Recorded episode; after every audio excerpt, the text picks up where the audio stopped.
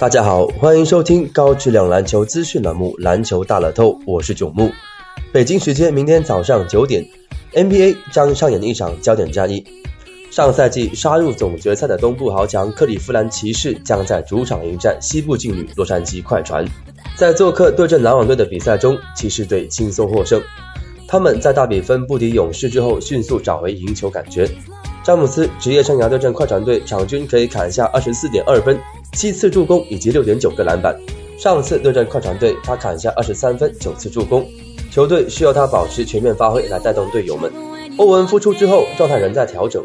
本场他与保罗对决也是焦点所在。另外，乐福与篮网一战，上半场就砍下两双，最终全场十投五中，得到十七分、十八个篮板的数据，并且获得八次罚球机会。本场挑战快船，乐福将是明显的四号位优势强点。比较令人担心的是将帅不和的传闻，或许不利于本场迎战快船的表现。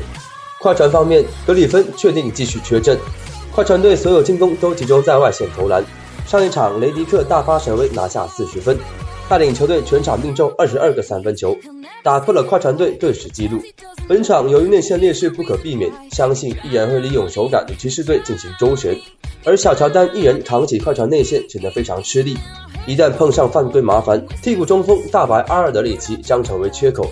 皮尔斯与乐福的对位将全面处于下风，保罗想要串联起球队将更加困难。对于快船来说，这堪称是一个魔鬼客场赛程。本场比赛竞彩开出骑士队主场让五点五分，考虑到骑士队背靠背征战，体能是劣势，快船队外线近期表现不俗，如雷迪克和保罗的抗压能力将成为关键因素。目前骑士处于将帅不和的传闻期间，初步看好快船赢下盘口。针对明天 NBA 赛场，栏目组推介服务将继续提供高质量赛事分析推荐，欢迎广大球迷继续通过官方客服渠道进行详细咨询办理。以上资讯由篮球大乐透栏目组官方独家提供，更多资讯欢迎通过栏目组各大网络平台进行浏览。今天的节目就到这里，感谢收听，我们下期再见。